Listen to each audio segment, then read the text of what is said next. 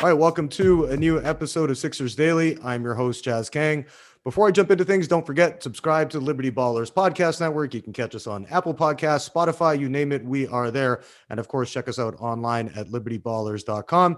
Joining me today, a man who has an NBA insider for Bleacher Report, also his book Built to Lose: How the NBA's tanking era changed the league forever. You can catch that anywhere you get your reading fix. Mr. Jake Fischer. Jake, how you doing today? I'm doing well. Thank you for the introduction. How are you? I'm doing all right. Big news, obviously, and you wrote about this a couple of days ago, circling around the NBA. And sorry, Philly, Philly fans and Sixer fans, we are going to have to talk about Ben Simmons until we get a resolution to this issue. But looking at it with uh, what's gone on with James Harden, you wrote a couple of days on uh, a couple of days ago on Bleacher Report that Harden might be looking to relocate in the offseason. Doesn't look like any deals are going to get made at the trade deadline. The the Nets uh, pretty much came out and told Woj on Wednesday that, hey, this is not going to happen. But when you're talking to the people you know around the league, and Kendrick Perkins also said there is some, you know, smoke to the fire that Harden might want out and going to Philly. When you're looking at this, how realistic of a proposition is this, do you think, for the Sixers to try and maybe look at getting uh, Harden in for Ben in the offseason? Yeah, it's something that's hung over the, the whole dynamic ever since Ben Simmons. I mean, even before Ben Simmons requested a trade. I, I think from the, my understanding from the conversations I've had with pretty much everyone involved in this dynamic, um, aside from Ben Simmons himself, because very few people have spoken to Ben Simmons um, throughout you know all of this in the NBA world. Um, I'll say like the Sixers' original efforts to trade Ben to go and get James Harden from Brooklyn a year or from Houston, excuse me, a year ago before James got to Brooklyn. That was the first fissure, crack, whatever you want to call it, in this relationship between Ben and the Sixers franchise, where I mean, I think it's pretty well documented at this point that he was, you know, shopping around for houses in Houston and all that stuff. Um, and then you know, you go into the Atlanta Hawks series, game seven loss, Doc Rivers post game comments, blah, blah, blah. James has always been someone that the Sixers were, I mean, they, they valued Ben Simmons highly. And I mean, they value Joel, Joel Embiid more. And I think, as I've written about in the past, and I've definitely spoken about a lot as well. I mean, Daryl Morey's clear effort to make this Joel Embiid's team and to build a team around Joel Embiid um, has clearly know, all along put Ben Simmons on that chopping block of potential piece to go and get a James Harden or a Damian Lillard or a Bradley Beal. Um, the reason this stuff is coming up now is because, yeah, as the trade deadline approaches, with this Kyrie Irving part-time player status in Brooklyn, Kevin Durant's injury has kind of exacerbated the situation where at games Harden's playing by himself with you know a lot of old guys on um, minimum deals like Blake Griffin and LaMarcus Aldridge and Paul Millsap's not even playing for them right now. Um, to a mix of young guys and second round picks like Kessler Edwards, where he's he's definitely starting to look where the grass may be greener, and Philly is, is the obvious, um, you know, clear landing spot that that would work. I mean, there's other teams. I'm sure if, if James Harden signaled, I'm definitely going to reach for agency. You know, I'm sure a lot of teams would start to try to move some things around and see if they if he'd have interest in going there. Um, but that's kind of the context here. If I if I checked all the boxes to your question. Yeah, no, I mean, there's so many underlying things that have to play out in order for this to occur. Like you're looking at Brooklyn, if KD's back fully healthy, which we expect, you know, coming in about a month or so, uh, depending on what happens with the vaccination status of Kyrie Irving, maybe the, you know, New York changes its policies that you don't have to be vaccinated as, as hopefully the pandemic winds down here, uh, getting into the spring and into the summer. But when you're looking at the factors, like I'm mentioning, let's say Brooklyn goes into the playoffs, all three are healthy, somehow loses in round two, maybe again in round three. Would that put more pressure on James Harden to want to leave? Like, what do you think his dissatisfaction is right now at this point? Just the kind of chaos that's been around the Nets in terms of the Kyrie situation, uh, Steve Nash. Some people are complaining about the way he's running his rotations. Like, what do you think the the, the reasons are that James Harden might want, not to say he's going to for sure, but might yeah. want to leave Brooklyn come time for the offseason? Yeah. Well, to be clear, like there's no pressure on James Harden, right? Like he's he's doing what he wants to do. If anything, I mean, the way it's been described to me by people who know him, he wants to win championships, plural. Like he as as much as he gets crap for being, you know, the strip club guy and shows up out of shape and all that type of stuff, like he is a winner. I think that's why he's frustrated right now overall. He's he that's what he said. I mean, what he said post game Tuesday night after my report came out was that he's frustrated by the losses. Um, you know, on record, obviously, for those paying close attention, he he lightly pushed back that he does that he um on the fact that he loves living in he likes living in Brooklyn. But you know, from I've talked to several people who are in his orbit, let's say, who have commented on the Kyrie status, um, th- those rotations with Nash. I mean, he likes to have a, you know, dating back to his Houston days, Harden liked to have, you know, a strong crunch time unit that he knew kind of these are the four dudes I'm going to battle with when the game's on the line. And Steve Nash, I mean, injuries have played a big factor. COVID's played a big factor, but Nash has proven a penchant to like to experiment with different lineups and stuff like that. He's rewarded guys with hot hands, young players who have stepped up and contributed that night with that kind of closing lineup opportunity. Um, so again, that's very circumstantial, right? Being that if Kevin Durant and Kyrie Irving were both healthy and the vaccination status wasn't hanging over it, they'd probably all be on the court um, for these crunch time lineups. And I doubt they'd really care too too much about who those fourth and fifth guys are, right? Um, so it could have been me and you of, with them, with them, uh, with those three on the court, and we'd have a chance at winning, don't you think, Jake? So exactly. So, and I got a little bit of a shot. I don't know about you guys. So, uh, yeah, I, I think um, overall, like the other stuff about Brooklyn, I don't want to speak too much and put words in his mouth. Um, but like going from Texas, where you know the Rockets would always part of their free agency pitches to players over the years, from the Carmelos of the world to Dwight Howard, who they actually signed, was when you come to Houston without our income tax, with um, with, with, the, with the low state taxes overall, and this the way the real estate's out here, you can get these McMansions that are not that far from the city. Um, you know, traffic there is pretty. It's easy to get around. The freeways are, are clear. Like I live in Brooklyn. I love living in Brooklyn. This is the greatest city in the world, as I told you before we got on air. But I would understand why someone who's a bazillionaire who lives in that type of environment and also has a lot of I mean, most of these guys, very few of these players at this echelon of the NBA who make, you know, 40 million plus every year.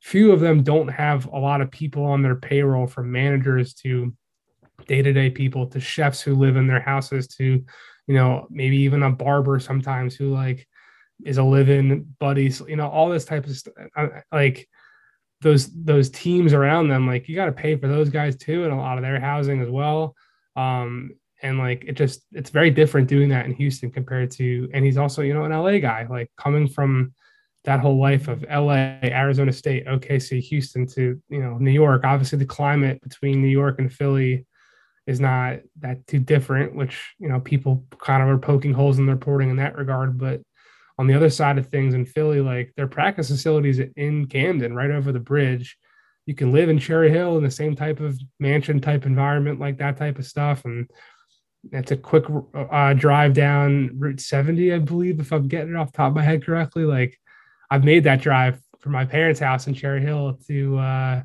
to well, they don't live there anymore, honestly, but uh, to that practice facility. Um, so yeah, I mean, that's kind of all the factors that I'm I'm willing to share right now without putting too many words in his mouth for him.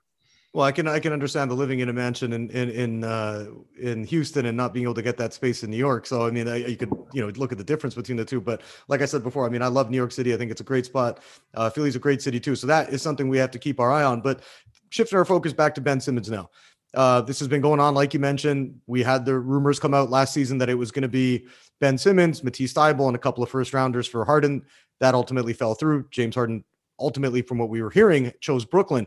But we are looking at this now. You mentioned Game Seven in June of last year, where he passed up the open dunk and just played not very good throughout the entire series. When you're looking at this from Daryl Morey's perspective, Jake, like where are the Sixers at in terms of looking at this through the lens of Joel Embiid's playing at an unreal level right now? I mean, clearly, I think a top three candidate to win NBA MVP, uh, been the leading scorer in the league, really, I think, since about Christmas time now, overall, averaging 33 points a game. But when you're looking at at Daryl Morey's stance on this? Is has it been that we are just going to wait for the best possible package until we can get it? Or is there any pressure on him to be like, let's try and make a move to add a piece? And if that involves trading Ben, because we have an MVP level guy who's turning 28 in less than two months, we should try and take advantage of this now. The messaging from Philly side of things has been consistent all along. And it's that no matter how good Joel Embiid is, even like how good he is, is, is the precise reason why they are waiting. They do not view this as wasting a season, being that they're looking at Ben Simmons from a sheer asset standpoint as being a 25 year old multi-time all-star runner-up defensive player of the year who is under contract for four more years and because of that they are truly acting as if you doing something now for this season just to optimize this season that might not even that might not optimize them for those last three years after this season could actually hurt building around Joel Embiid and competing with Joel Embiid compared to not making a move now to try to optimize him this season, if that makes sense. Um, I mean, a lot of people around the league, just like I've seen fans online, have have have criticized that approach, which you know is fair. Who's to say, you know, if, if this isn't lightning in a bottle or how many years Embiid has at this type of peak? Um, but that's been Philly's standpoint all along, and they've got good reason, I think, to think that um, um, a guy like James Harden or Bradley Beal, who also is staring at a potential free agent this summer, or even Jaylen Brown in Boston.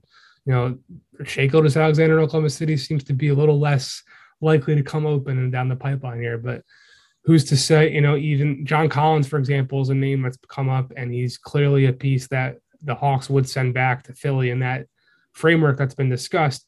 He was not really being considered available for trade so widely back when Ben first requested a trade. And he's not the type of piece I think they're hoping for either, but he's just an example of how they're holding out for a player that they will they will ultimately accept that deal for and hoping out or, or holding out hope that that type of guy will become available between now and um, uh, the start of next season. I mean, ownership to Embiid to Doc Rivers, you know, everyone has seemed to have been, they're all singing the same company tune right now about wanting to wait for the best deal possible.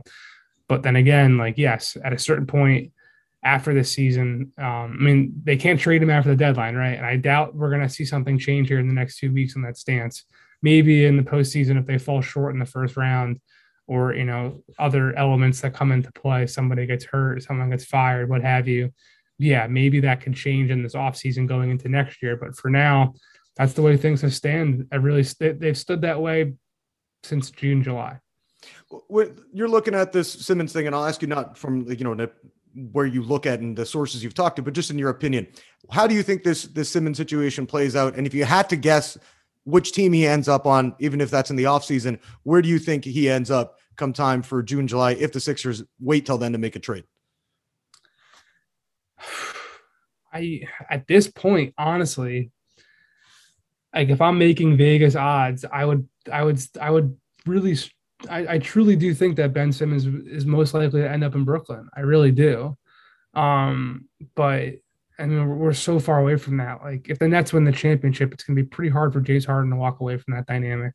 Um, I mean, the Sacramento Atlanta stuff seems to be very much in the present right now. Um, I don't I don't I don't know what could happen between now and then that would change Philly's standpoint on those asking prices back. I mean, what really I mean the Washington situation is one I would keep an eye on too, especially you know if James does not come on on the board. Like the Wizards aren't great right now, and Bradley Beal is definitely applying pressure um, on that front office to. I, don't I don't want to like I want to be clear. Like I'm not saying he's yelling at Tommy Sheppard, go get me a guy but there's definitely influence being asserted to make this team better. And they're looking at Jerami Grant and they're making options like, what if the Wizards don't, you know, march further into the playoffs than they are right now? What if they miss the playoffs altogether? Maybe Brad wants out, and that's an opportunity there as well. Like I think those situations potentially coming up, even though they might not happen, also like those to me still seem more logical than the Sacramento destination or Atlanta or the teams like Minnesota and Indiana that have been in the mix for him all along because the one thing that's remained constant has been they have those teams haven't had a player back that Philly wants to get. And they're just waiting for one of those guys to become available. So I still think that as much as it's a pie in the sky reality, like they're only if they're only going to make that trade for one of those guys, I would my guess to you right now is that his only landing spots, his most likely landing spots, are going to be the teams that those guys are on right now. Yeah, and and Morey, like I remember, you know, being at training camp and and at media day, and and you know their stance, like you mentioned, everybody's been like, we're going to wait till we get the best possible deal. Jake, I want to jump into a couple more things, including Tobias Harris and some general NBA talk. With us being less than two weeks away from the deadline, we'll do that after a short break. Support for this show comes from Sylvan Learning. As a parent, you want your child to have every opportunity, but giving them the tools they need to tackle every challenge that takes a team. Now more than ever, educational support tailored exactly to what your child needs can make all the difference. That's why parents have trusted Sylvan Learning for 45 years as the ultimate teammate in their child's educational journey, instilling in them a love for learning and a passion for reaching the next level. And Sylvan's Insight Assessment can identify gaps in learning and areas that could be of concern for your child.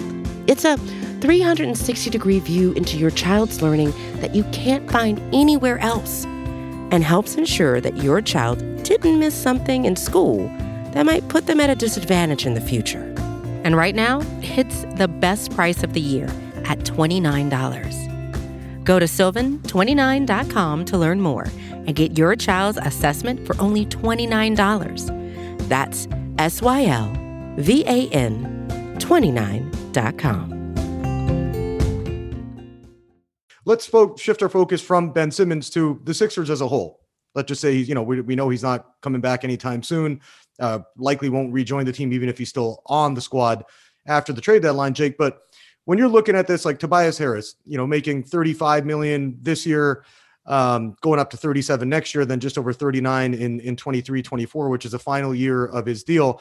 Um, and I've said this before, I like Tobias Harris as a player. Is he playing up to the value of his contract? No, but he was given that by the team and he took it. So when you're looking at any of the other guys on Philly, whether that's Matisse Thybulle, who has the potential to be an all-world defender, you know, once he gets it all together, uh, Tyrese Maxey, a young guy coming up, really playing uh, amazing considering where his level was at, you know, coming into the league as a young man, you know, basically learning the point guard position. But when you look at this, is there any other moves that Philly is potentially looking at making right now that uh, would help enable them to make maybe a deeper playoff run because as things stand, I'm looking at this roster as a, as a second round team. Maybe Joel can win a series on his own where he goes off for 35, 40 a night, which he has the potential to. But is there any other deals outside of Ben Simmons that the Sixers could be looking at making right now? Yeah, I mean Tobias Harris's name's obviously come up a lot. It's it's it's largely been linked and and and synced with the Ben Simmons conversations, but I'm sure if that has brought other conversations to light where they could find someone who's got less guaranteed money into the future, they would take it. Um, and again, I'm not saying they're actively shopping Tobias, but I'm sure that's a goal of theirs. Um, Paul Reed's name's come up a little bit. I don't know if I've written that yet. To be honest, I don't remember. Um, but he's definitely a name. I mean, he hasn't cracked that rotation, and he's kind of maxed out as being an MVP type G League player. So it would make sense that they'd be interested in seeing what his value would be. Um, and I think Isaiah Joe, from from conversations I've had, would be someone that the Sixers are willing to part with as well. But other than that, it's been pretty quiet. Like I, I don't see them making significant moves to upgrade this current iteration of this team while they're waiting for this Ben Simmons domino to fall. I think. I mean, it seems like that group has pretty much been kind of galvanized by Ben's absence, and they're trying to force you know forge forward as far as they can without him. Um, I, I I don't see that. I I don't think they're going to do a George Hill type acquisition that they've done in the past. Well, when you look at the Sixers as they are, uh, Jake, you know, looking at obviously Embiid, Harris, Maxey, really leading guy. Seth Curry's had a nice season too, and then you have Danny Green, Matisse Thybulle, Andre Drummond uh, these guys who are, who are kind of the reserves right now, and hopefully Danny Green's back back in the lineup soon and later. But when you're looking at this, where do you put the ceiling on this Sixer squad without a Ben Simmons trade? And let's say they they pass the deadline without making a move, how far do you think they can get as constructed? I mean, the way they're the way Embiid's playing right now, it's it's. I mean, you got to take your hat off to Chicago and Cleveland, really establishing themselves as these as top tier teams in the East. I mean, the, what what the Cavs did last night um, to Milwaukee was pretty impressive. Um, they're just they they play like veterans. I mean, I was texting someone with that front office last night. I mean, they, they play together. They they go on runs like a real team. So all of a sudden, the Cavs are like just just like one of these teams. But I mean, the fact that the Sixers are right there in the mix. I mean, they're looking at it right now. They're only two and a half games behind uh, the first place Miami Heat. Like that's uh, apologies to the Charlotte Hornets who have had a really great year. Like that's clearly the top six teams in the East right now: Miami, Chicago, Cleveland, Brooklyn, Milwaukee, Philly. And I think that order is going to be mixing and matching and flopping around depending on health and whatever trade stuff happens this next couple of weeks here. So, I mean, that's right. Right. honestly right where I have expected them to be all season. I, I thought they'd be like a top six team even without Ben. That, That's how good Joel Embiid is. When he's healthy, he's in shape. Like it doesn't really matter how many, and you have shooters around him. Like it doesn't really matter who was around him. He's just that damn good. So I, I think right there where they are, I mean, if they fall into the play-in tournament picture, I think that'd be disappointing. If, if I'm if I'm a six if I'm a, if I work for the Sixers organization, if I'm a Sixers fan, I'd be disappointed in that. But um, I think they could also. I mean, who's to say they couldn't go on a run and and move up to four? You know what I mean? Um, but I doubt they're like without Ben. I wouldn't consider them a favorite to get out of the East, though. I still think they'd probably be they're in the bottom of that tier of, of those teams. Yeah, I'm interested to see how Chicago and Cleveland perform in the playoffs, given where they were coming from last season. Uh, I'm with you. I love Darius Garland, Jarrett Allen, uh, Evan Mobley, obviously as a rookie. So I'm the Cavs. I'm keeping an eye on that squad as well. Although, like I said, age typically wins in the NBA. Uh, I want to wrap up just kind of taking a general look around the league, Jake. The Sacramento Kings, you mentioned, quite possibly the worst organization in all of sports. I've I've wanted them to do well because they have a great fan base uh, De'Aaron Fox, Tyrese Halliburton, names we've heard thrown around. Also heard that they might be untouchable. You mentioned John Collins on Atlanta. Uh, also talking Domantas Sabonis, Miles Turner on Indiana. Which name do you think that might be available right now is most likely to be dealt before the February 10th trade deadline? I would think it's Jerami Grant. The, the Pacers have kind of been like the Magic in years past until the Magic finally did have their big rebuild uh, deadline last year where they sent out Vooch and Fournier and, and Aaron Gordon. The Pacers seem to be like this is the year they're going to do it. I mean, everyone's available there. Domas, Miles Turner, Caris LeVert, Torrey Craig, Justin Holiday, Jeremy Lamb. Mm. But, you know, Turner's injuries kind of clouded that situation a bit. A lot of teams that were looking at him were looking at him to help them make a playoff run. And now, you know, who's to say – exactly when he'll come back. I mean, I was talking to someone familiar with with his injury um, the other day before I wrote this story that came out this morning, Thursday, on this trade notebook. And like, there's really he's out at least two weeks. There's not much confidence it'll be two weeks. Like it might be, you know, past the All Star break, right? So, um, if, you're trading for someone to help you make the playoffs, but he's not available for you to help you make the playoffs, that's going to obviously lower the asking price, and maybe it'll get too low or the offer prices, I guess. Um, and maybe it'll get too the offers will be too low, and Indiana will hold on to him through the draft. I think Jerami Grant, you know, the, the, this is the highest his value will ever be. He's even coming off, he's even injured right now. Um, but he's he's expected. I mean, he he went down to the G League and he's been recalled. It seems like he's making progress. And I mean, the Pistons are clearly rebuilding. Sure, there's a great logic to keeping him, and they get another top five pick, and you add that pick to Cade and Saddiq Bey and Isaiah Stewart and Jerami Grant, all of a sudden, like maybe they're the Cavs of next year, right? Mm-hmm. Um, but also, he's going to be very expensive very soon. Against uh, he wants a four-year, hundred twelve million dollar maximum contract extension this summer. You know that might be a little rich for a rebuilding team's blood to create limitations for them to build that thing from the ground up. And if you can get you know somewhere between what Vucevic went for last year and Gordon went for last year, you know, a pick and a good young player, another player maybe a pick or two.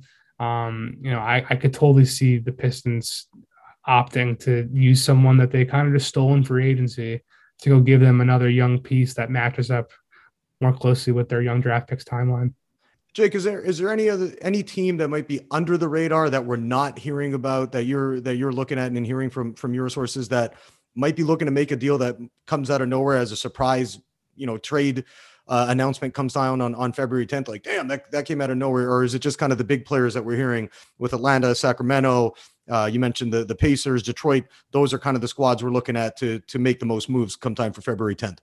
Yeah. I mean, I, I would be surprised if there was a surprising deal um, just because there hasn't been I've been making calls every week and there hasn't been too too much new that's been popping up. Um, but New Orleans, I just think is is has a lot more firepower and they have a lot more options on the table than's being talked about compared to those other teams, right? Like, not saying they have more um, on the table, but like they have just as much, but they haven't been brought up because they don't have the piece, right? Like they're a buyer versus like Indy, Portland, Atlanta, Sacramento.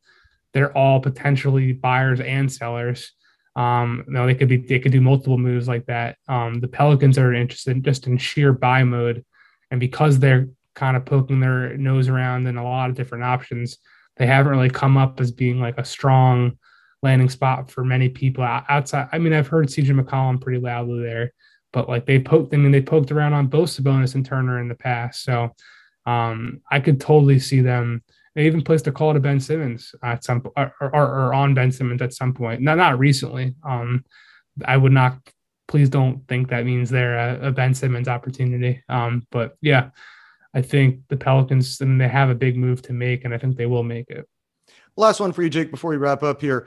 Uh, ben Simmons, you mentioned again there. What what is his value around the league? Do people look at him as okay, this guy's a three-time All-Star, all you know, first-team defense type talent that we're willing to pay a premium, or do teams view him as you know we saw what happened in that seven-game series against the Hawks? We've seen his limitations in terms of being able to hit the outside shot, even take the outside shot consistently. Let's be honest. Um, but when you look at his value to the other GMs, would they be willing to pay a premium to get him, or do they look at him as a guy who's lower than kind of maybe the top 25, 30 guys that we've heard Daryl Morey and the Sixers have on their list?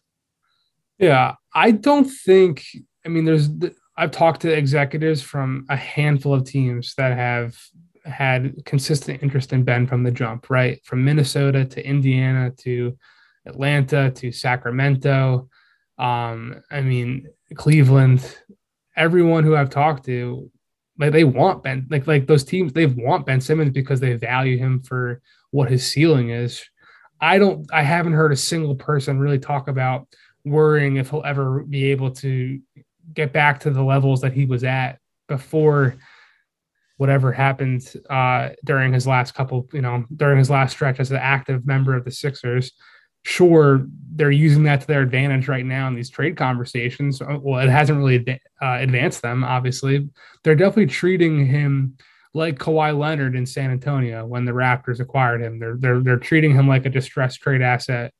But the difference is that Kawhi only had one year left on his deal. There were obvious loud rumblings of him heading to LA that offseason in, in free agency, which happened. Um, this is a very different situation. So for now, executives are kind of looking and hope, just like the Sixers and Daryl Morey are hoping that James Harden will become available, or Bradley Beal will become available, or Lillard or Brown, whatever. Teams are also saying, well, we're just hoping that Philly and maybe ownership will eventually get restless and they'll force Daryl to make a deal you know that, that's kind of where everything stands. I, these these teams want him. They value him. They're, they've offered young players and picks. I mean, the Hawks aren't putting up John Collins and Bogdan Bogdanovich until Danilo Gallinari because I think Ben Simmons sucks, right? Like they want to bring him onto their team. So um, it, it's it's murky and kind of confusing of, to say like how exactly they value him because I think they value him higher than the offers they're making right now. They're it's just a competitive business and negotiations are a sport themselves. All right. I appreciate your insight, Jake. I know you are a busy, busy man. So thank you for taking the time out to join us here. Uh, love reading your work on Bleacher Report as well. Thank you very much, man. I appreciate you having me. All right, that's Jake Fischer, Bleacher Report. You can also catch his book, Built to Lose How the NBA's Tanking Era Changed the League Forever, and follow him on Twitter as well at Jake L. Fischer. That's F I C H E R. Uh, before we wrap up, don't forget, subscribe to Liberty Ballers Podcast Network. You can catch us wherever you get your fix. And of course, Paul Hudrick, Jackson Frank, uh, Harrison Grimm. I can go down the line. We have a ton of talented writers at Liberty Ballers. I'll have you covered there as well.